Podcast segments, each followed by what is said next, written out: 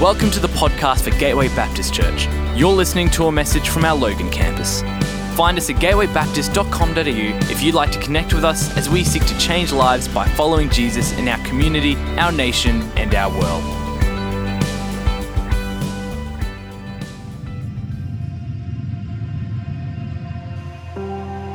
I am with you always. As you breathe in, my presence surrounds you. The creator of humanity.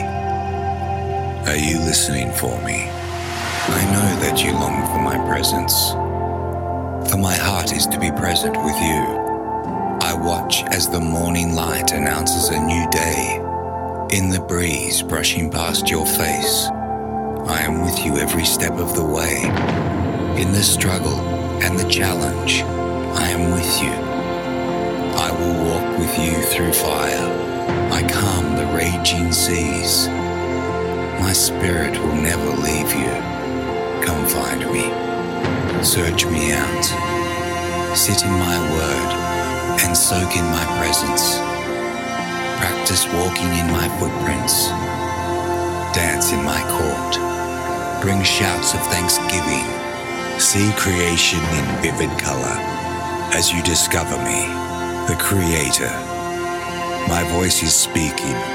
My presence is here, no matter your circumstances. I am with you always.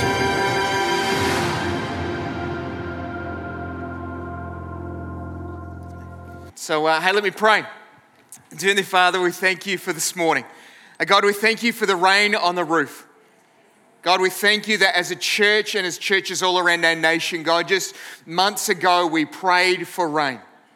God, we prayed for rain, physical rain over our nation, but God, we also prayed for spiritual rain over our nation.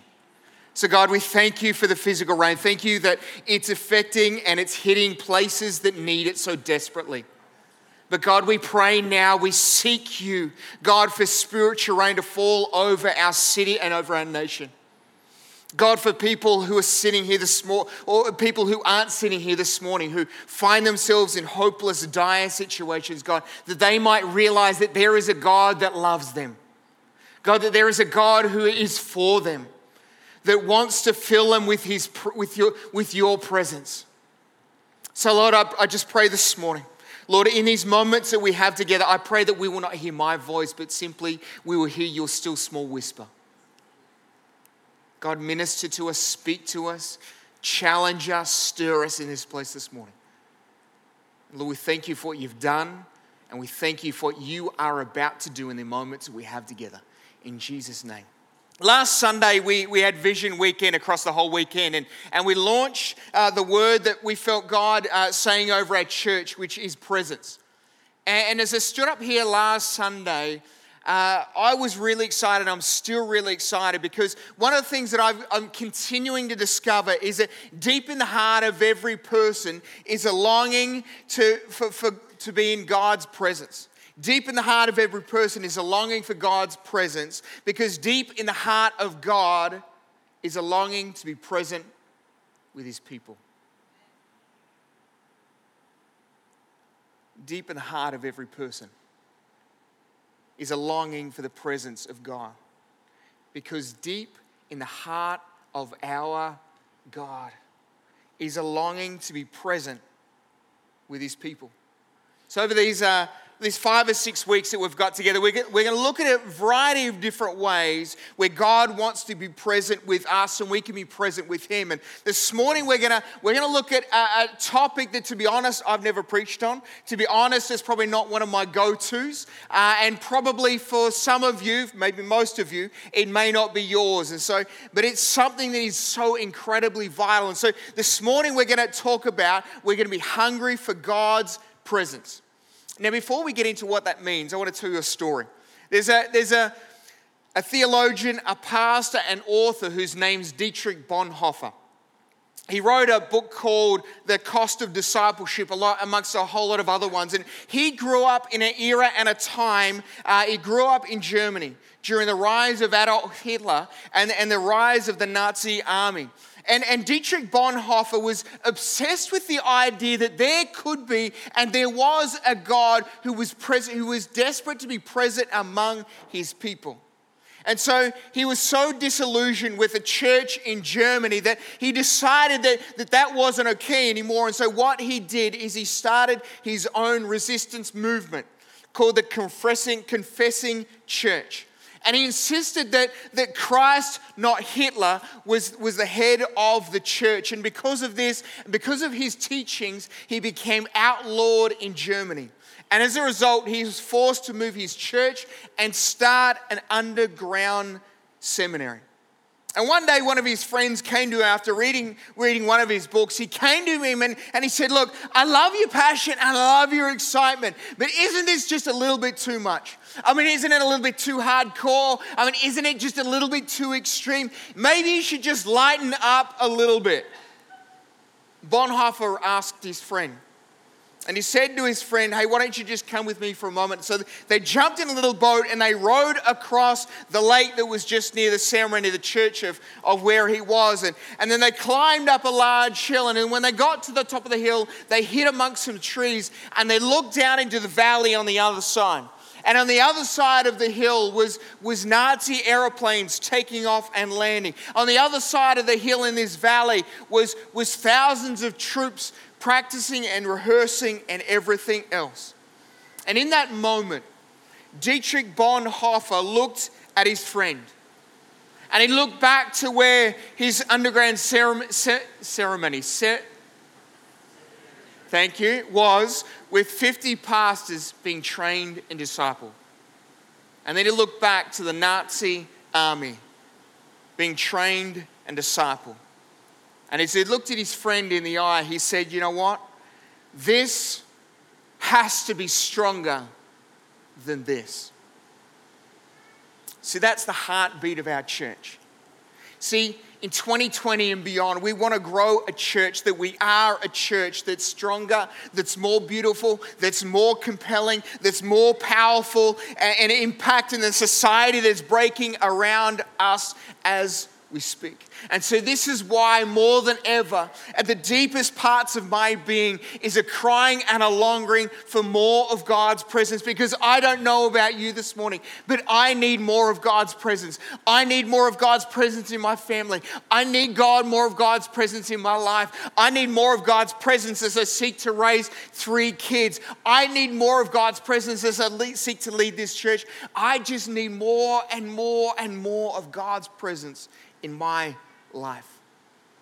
So, this morning, we're going to talk about being hungry for God's presence. But I've summed it up basically like this I want to be hungrier than the presence, for the presence of God than for food.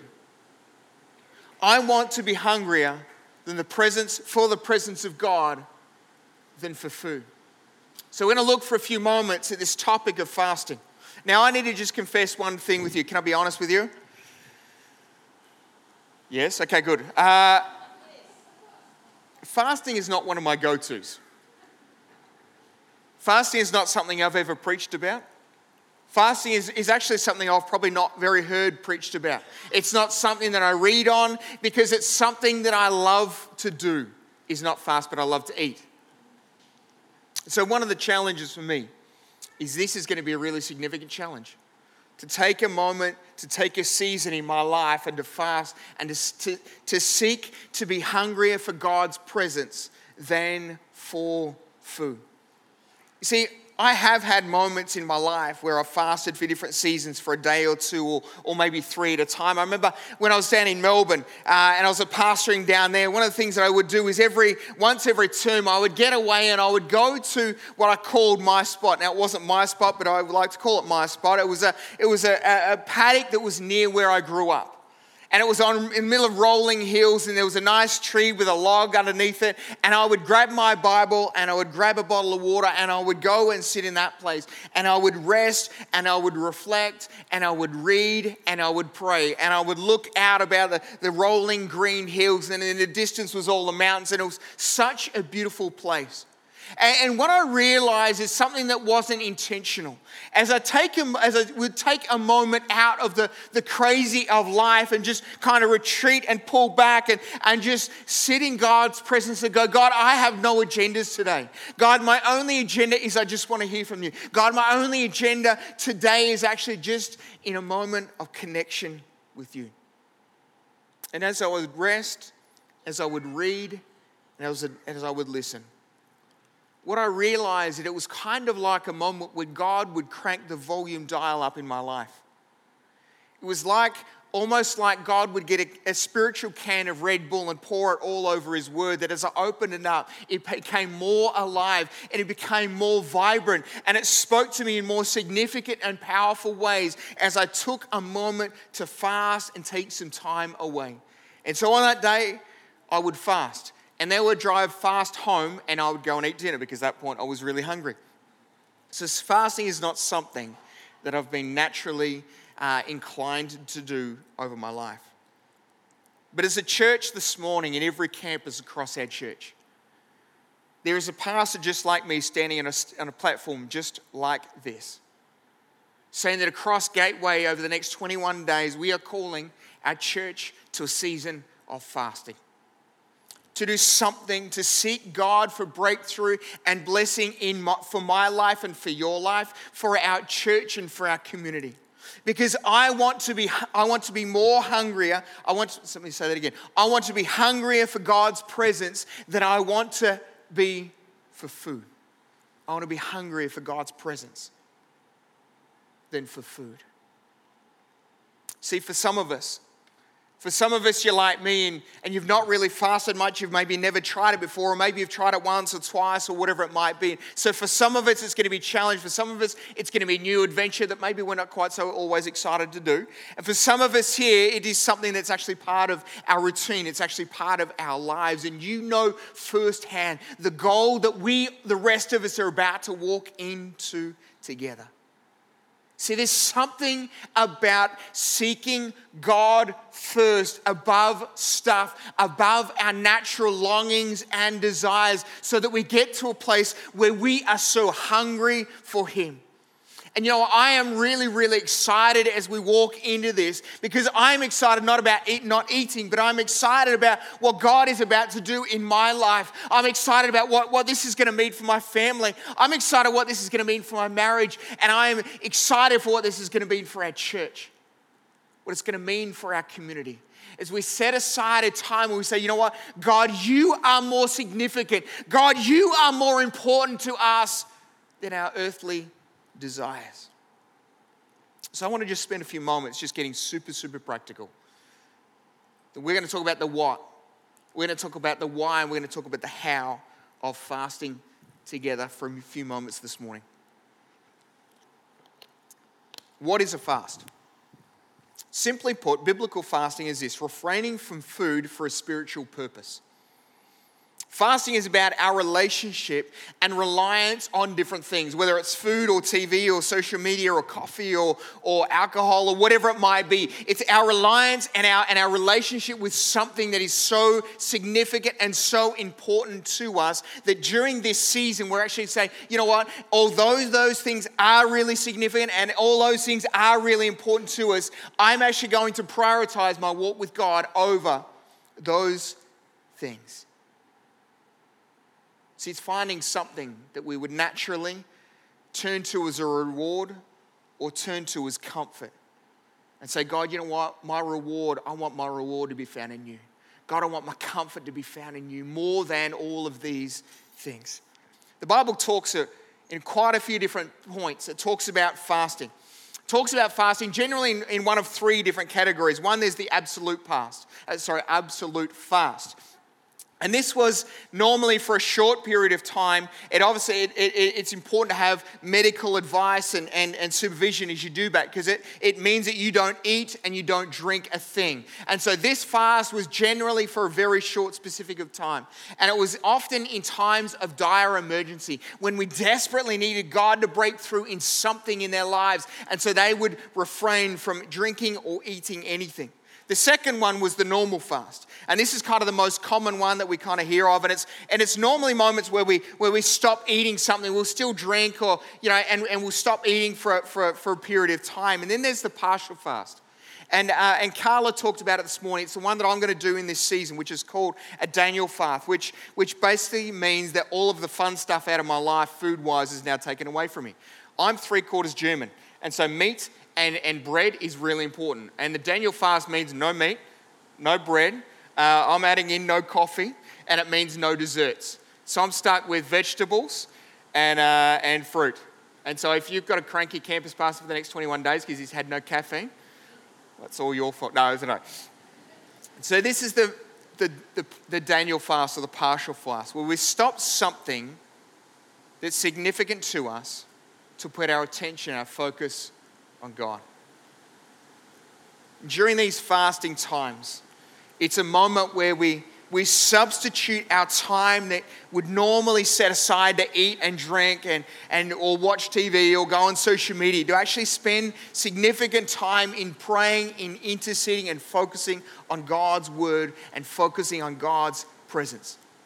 See, fasting is not new all through the Old Testament, we read numbers and numbers of people, whether it's Abraham or Moses or, or Esther or, or David or a lot of the prophets. And, and, and in different times, the whole nations were called. And, and in fact, uh, in Jonah, the book of Jonah, we read that the whole um, the whole city of Nineveh actually prayed and fasted, and God heard their prayers and spared the whole city. And so we read it in through the, the Old Testament. And then in the New Testament, you've got Jesus modeled. He did a 40 day fast. The disciples did it. The early church did it. And so fasting is not necessarily something that's new or, or anything else, but it's been something that over the centuries and from the beginning of time that God has said, this is a significant thing. And I want you to prioritize me more than our earthly needs. So why fast? You know, it's amazing what we'll do when we get hungry. I remember when Shadi was pregnant. I remember the late night trips to a supermarket to buy gherkins and uh, what are the little onions? Uh, the um, I can't hear what everyone just said, so I'm going to look at my notes. If they're called the um, pickled onions, you know, little pickled onions. And, and Shadi would have these random cravings for random things at random times of the night. And I would have to jump in the car and I would go and get these things to appease my wife who was with child. You see, what I discovered through that process is it's amazing what hunger will cause us to do. I want to tell you a little story that's found in the book of 2 Kings. It's a, a story about the, the, the nation of, of Israel that was in a city called Samaria. And they found themselves under siege by, by a king whose name was Ben-Hadad, and he was the king of Aram. And so what he did is he besieged the nation or the, the, the, the, city of Samaria. And so what he did is he cut off the, the supply lines, all food and water and everything from getting into this, the city of Samaria the, I love the Bible because it gives us little tiny details. It talks about the fact that, uh, that a head horse sold for, and it, and it rattles off that man. And for us, that means nothing because it talks about shekels of silver and all sorts of different things. And I did some translations during the weekend, and an equivalent was that horse head, which was going to be used for food, sold for roughly around about 4,000 Australian dollars. We will do desperate things in desperation for some food. And so here they were, they were so desperate. And it goes on to tell some crazy stories about the cost that people would do and the things that people would do just to try and get food. And then in 2 Kings chapter 7, verse 3 to 7, we read this happens. Now there was four men with leprosy at the entrance of the city gates. Let me just pause there for a second. A lot of you know, but some of you may not know, that, that if you were a leper and you had a disease that was highly contagious, then what you were forced to do is forced to live outside the walls of the city. You're basically sent out there, in a sense, to die because they didn't want to catch what you had. And so you were kicked out and you lived in a little community with other people who were basically waiting to die. And so here are these lepers outside the city walls being kicked out by their fellow people because they were afraid of what they had. And so here we find these lepers standing at the entrance of the city gates. And they said to each other, Why stay here until we die? If we say we'll go into the city, the famine is there and we will die. And if we stay here, then we're going to die. So let's go to the camp of the Arameans and surrender. If they spare us, we live. Bonus. But if they kill us, well, we're going to die anyway. And goes on to say, after dusk, they got up and they went to the camp of the Arameans. When they reached the edge of the camp, no one was there, for the Lord had caused the Arameans to hear the sound of chariots and horses and a great and a, and a great army. And so they said to one another, "Look, the king of Israel has hired the Hittites and the Egyptian kings to attack us." And so they got up and they left and they fled at the dusk and abandoned their tents, their horses, their donkeys they left the camp as it was and ran for their lives. So the, these men with leprosy, realizing they had nothing left, realized that either way they were going to die, whether they died at the hands of starvation sitting outside the gate or they died at the hands of, a, of, a, of, a, of an opposing army. They thought, hey, you know what, we're going to die anyway, so let's, let's risk it on and just see what might happen. And so they go in and they discover that everyone's gone. And so that goes on to tell a bit of the story and say, you know what? And they went in and they, they pinched everyone's stuff and they started burying it and hiding because now they were incredibly wealthy. And then they found all this food and so they're stuffing their face and everything else. And then we come to verse 9. Verse 9 says this And they stopped and they said to each other, What we're doing is not right. This is a day of good news, and we are keeping it to ourselves. Then it goes on to say, Let's go at once and report it to the royal palace. I'm reporting it. The whole, the whole city of Samaria spurged, spilled out of the gates, and they, they were able to get food and water and drink and everything else, and they were able to live. I was reading this during the week, and what struck me was there is something about the desperation of people that attracts the attention of God. There's something about here we have four guys who've got nothing to lose. And they go, you know what? We've got nothing to lose. And so we're risking it all and we're just going to see how it all pans out. I, I, see the desperation of four guys who, who are desperately hungry. And so they will do whatever it takes to try and find some food to fill their belly, bellies the hungry of four outcast lepers, leads them to risk it all, to step out, which in turns saves Elisha the prophet, saves the king, and saves the whole city. See, hungry will cause us to do desperate things. See, I don't know about you, but my conviction for me this year is I want to be more hungry for the presence of God than for food. You see, there's something about hunger that will push us to places that, that God wants us to go, that if we're not desperate enough or hungry enough, we will never end up in.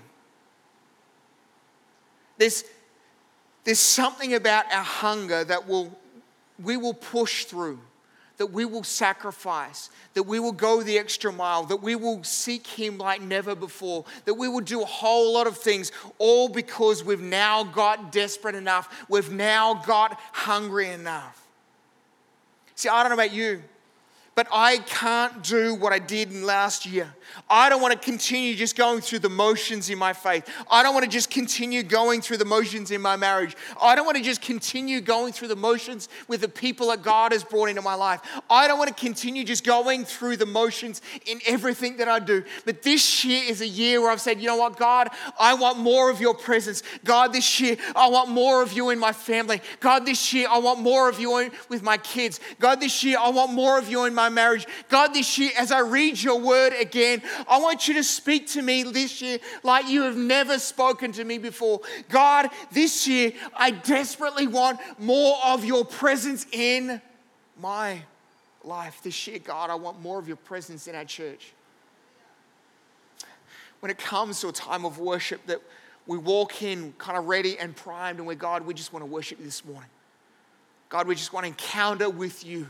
God, you know what our week has been like, what our week is going to be like. And yet, God, regardless of any of that, God, I just want to be in a place where I'm desperate for your presence. And so, from the very first moment that, that Carrie or one of the team strum an instrument or, or sing a tune, God, I'm there because, God, I want more of your presence in my life. I was thinking about it this week. Think, I want to get to the point where my spiritual life becomes as, as active as my snack life. I want to get to a moment where my spiritual life is as active and at work as my snack life is. You know those moments where you get the munchies and you just won't give up until you've pinched some of the kids' chocolate or you whatever it is to try and find whatever you need to do to get the fix that you need to get the fix?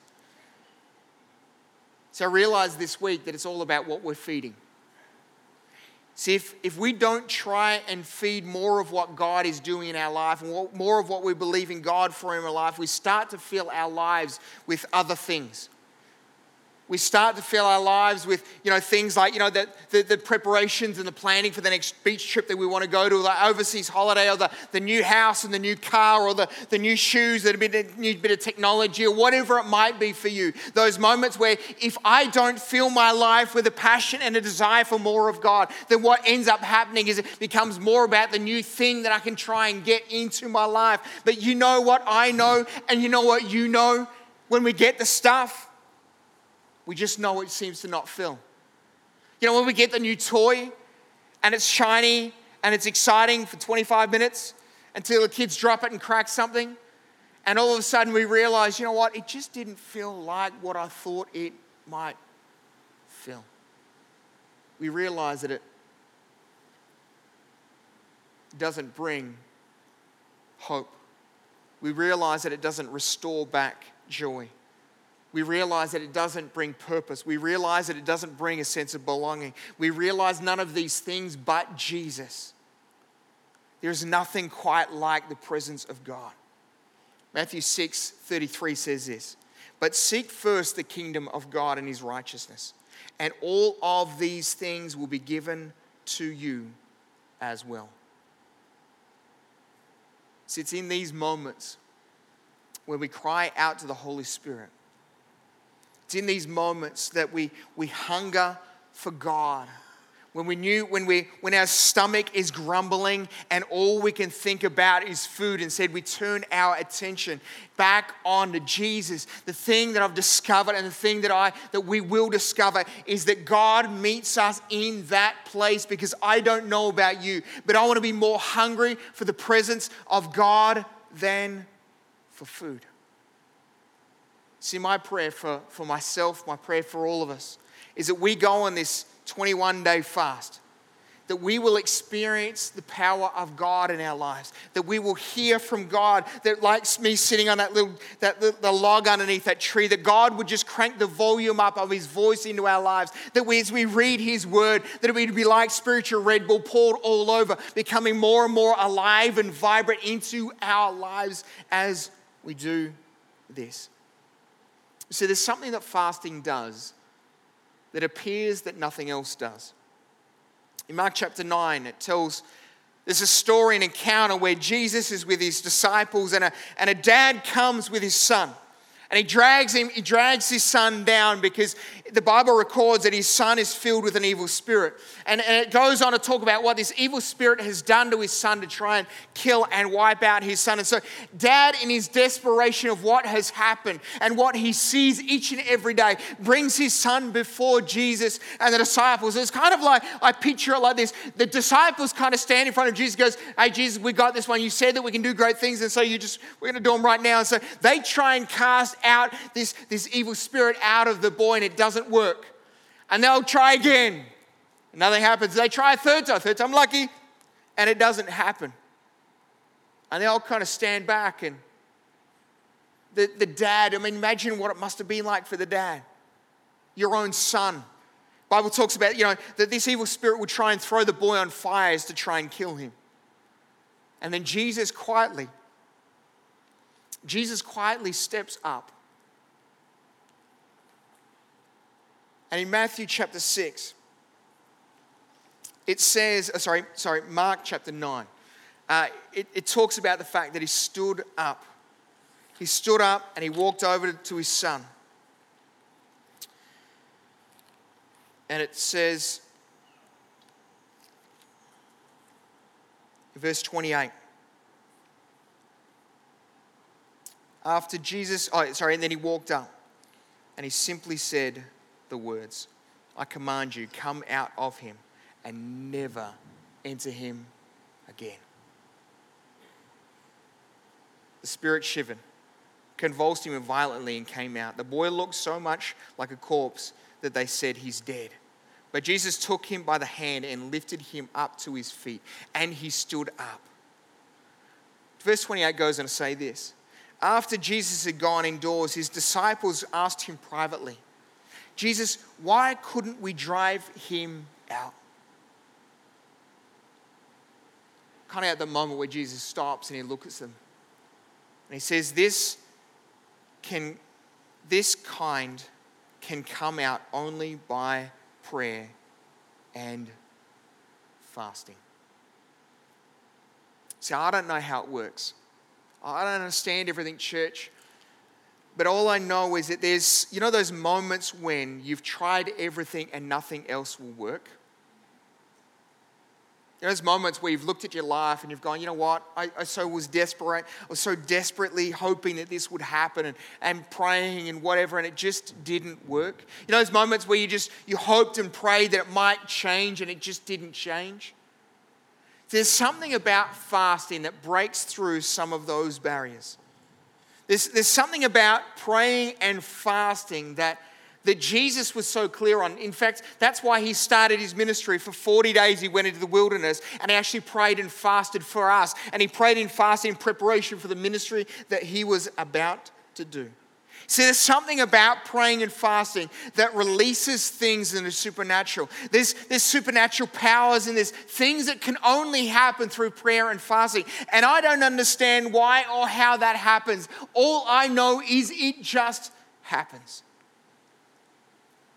But there's also a reward that comes from fasting. The reward is that sometimes we gain a new intimacy, a greater intimacy with God. Sometimes we gain a, a greater revelation, a new understanding of what God has called us into, a new direction for our life. For some of us, it might be a breakthrough in our marriages or finances or, or, or resisting temptation or whatever it might be for you. For some of us, it's going to be a greater fruitfulness as we seek to, to reach the people that we're called to live, work, and laugh with. And seeing God do greater and more incredible things. For some of us, it's, it's, it's only in these moments that we see a, a break of addictions and habits in our lives. See, if we go, if we don't go through the door, we don't get what's behind the door. Fasting is the gateway to intimacy and a greater power through Jesus. And lastly, how to fast. Well, Matthew 20, um, sorry, Matthew 6 says this. When you fast, do not look somber as the hypocrites do. For you are dis- for you for they disfigure their faces to show others they are fasting. Truly I tell you, they have received their reward in full. But when you fast, put oil on your beard and wash your face so that you will not be obvious to others that you're fasting but only to your Father who is unseen. And when and, and your Father who sees what you've done in secret will reward you in public.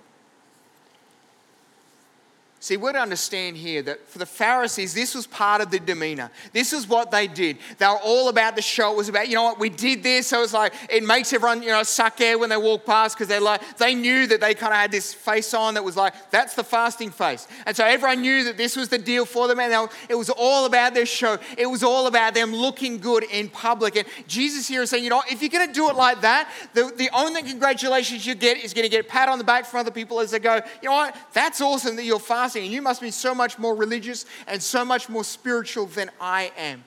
See, we've got to understand that when we fast, we're not to walk around and let everyone know about the fact that we're fasting. So that they look at you how spiritual you are. You know, when we fast, we're to make ourselves look good. Now, I know that for some of us, like myself, that's harder to, harder to make work than for others of us. But for, other, for, but for when we fast, we do it out of worship and devotion for God. And then God will see what you're doing. And He will reward. That's His words, not mine. You know what? For fasting, it's going to look different. It probably will look different for every one of us. You know, it might be from fasting from food. It might be a part fast or a whole fast or whatever that looks like. You know, as I said, I'm going to do the Daniel fast, which means no meat, no bread, no desserts, no coffee, no fun. You know, for some of us, it might be social media fast. You know, for some of us, I know that you get home from a busy day at work or kids or whatever it might be, and, and all you want to do is scroll and tune out for a few minutes. But what you need to do is tune in to God and not look at social media for a season. For some of you, it might be TV. For some of you, it might be chocolate. For some of you, it might be coffee. For some of you, it might be, uh, it might be music. For some of you, it might be hot showers. You know, for some of you, it might be unnecessary shopping. And our husband said, Amen. And, uh, you know, for some of us, it might be alcohol, whatever it might be for you. It's for refraining from something significant so that we can put the priority back on God. And it's during these times that we pray. We seek Him and we read our Bibles together. See, fasting for me shows what's most important you know what, as I said before, what I'm most looking forward to, I'm not overly looking forward about fasting. I need to be honest. Not looking forward to it, but what I am looking forward to is what God will do as we put Him first. Looking forward to actually sacrificing something because of the ridiculous sacrifice that God made for us. You see, I want to be so hungry for God's presence. More hungry than a steak or a pork knuckle or whatever it might be. More thirsty for His Spirit than another cup of coffee. See, I want to be hungrier for the presence of God than for food. See, we do this because we realize that we live in a, in a church in the Western world. We live in a church in the Western world and where the, the, the church in the Western world is on incredible decline. And, it, and it's dying faster than it's ever died before. And if we just keep heading that way, then the same thing is going to continue to happen. But if we get desperate enough for God and His presence, maybe just maybe something might change. As we begin to change, as we, the church, begin to change, as we, the people of God, begin to change, and God begins to birth a new hunger and a new desire in our lives, and maybe, just maybe, something might begin to change in our communities, something might begin to change in our nation. See, church, I want us not just me, to be more hungry for God than for food. See, church, I want us to do this not so that we can walk around and go, you know what, I'm doing the Daniel fast. I'm not eating. What I want us to do is come humbly for God. You know what, God, you have given us so much, and God, you have done so much for our lives, and God, I want more. God, I want more of you. God, I want more of you in my life. God, I want more of you in my family. God, I want more of you in, in, in my friendships. God, I want more of you in our church. God, I want more people to step in these doors and know that every single person who comes to those doors is welcome. God, I want, I want more of you so that people, more people who are more broken, God, people who are lost will walk in these doors and realize that there is a God that loves them. They will walk in these doors and realize that there can be hope regardless of what they face. They can come in these doors and realize that no matter what they're facing, that there is people who will stand with them, that will stand alongside them just like, and because we've got a Father stands alongside and stands with us. God, I want more of you in my life. I want more of your presence. And God, I want to be more hungry. I want to be hungry for your presence than for food. See, we don't have to do this. You don't have to do it.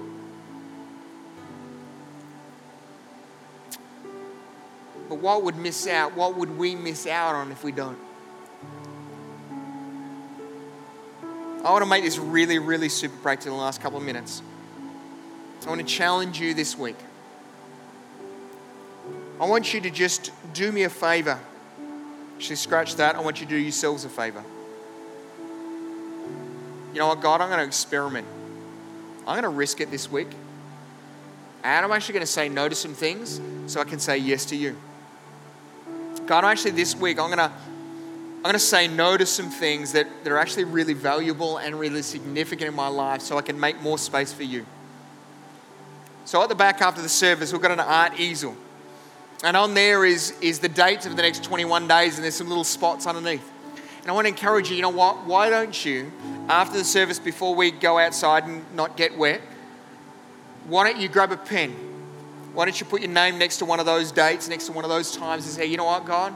This is, this is actually I'm not going to hold you accountable. Like, you're not going to get a phone call on Thursday and go, So, uh, Steve, your name down is there. Are you fasting? What are you fasting from? And uh, no, this is actually just a moment between you and God. God, I'm just going to, I'm going to do something practical today. Whatever that fast needs to be.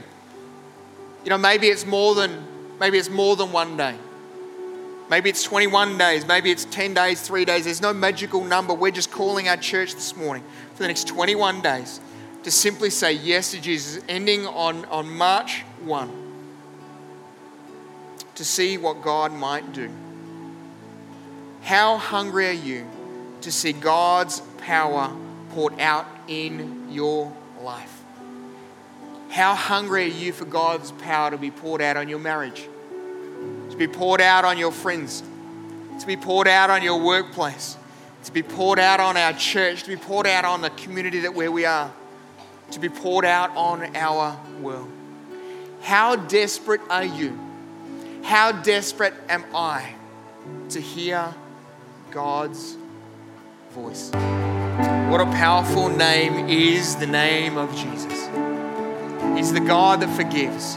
He's the God that heals. He's the God that gives hope, the God that gives purpose. And so this morning, just as we close this service, I want to ask some of you, maybe you've come here for the first time or the tenth time, but this morning needs to be your morning to simply say yes to Jesus. God is saying, Come home. Come home. I want a relationship with you. In fact, I want a relationship with you so much that I sent my one and only Son. So this morning, I want to ask you a question. You want to come home this morning? Will you make the best decision you'll ever make? To simply say yes to Jesus. So this morning, while everyone is standing here with you, will you raise your hand and say, Yes, this morning that's me? This morning I need to come home. This morning I need to say yes to Jesus, to gain forgiveness from my past, a hope for the future. So this morning, that's you in this place, will you just raise your hand with me?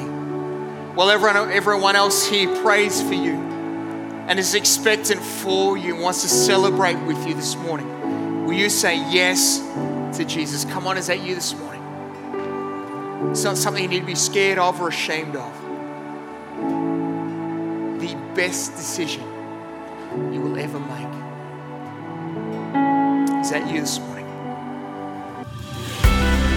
We hope you've been blessed by this message from Gateway Baptist Church.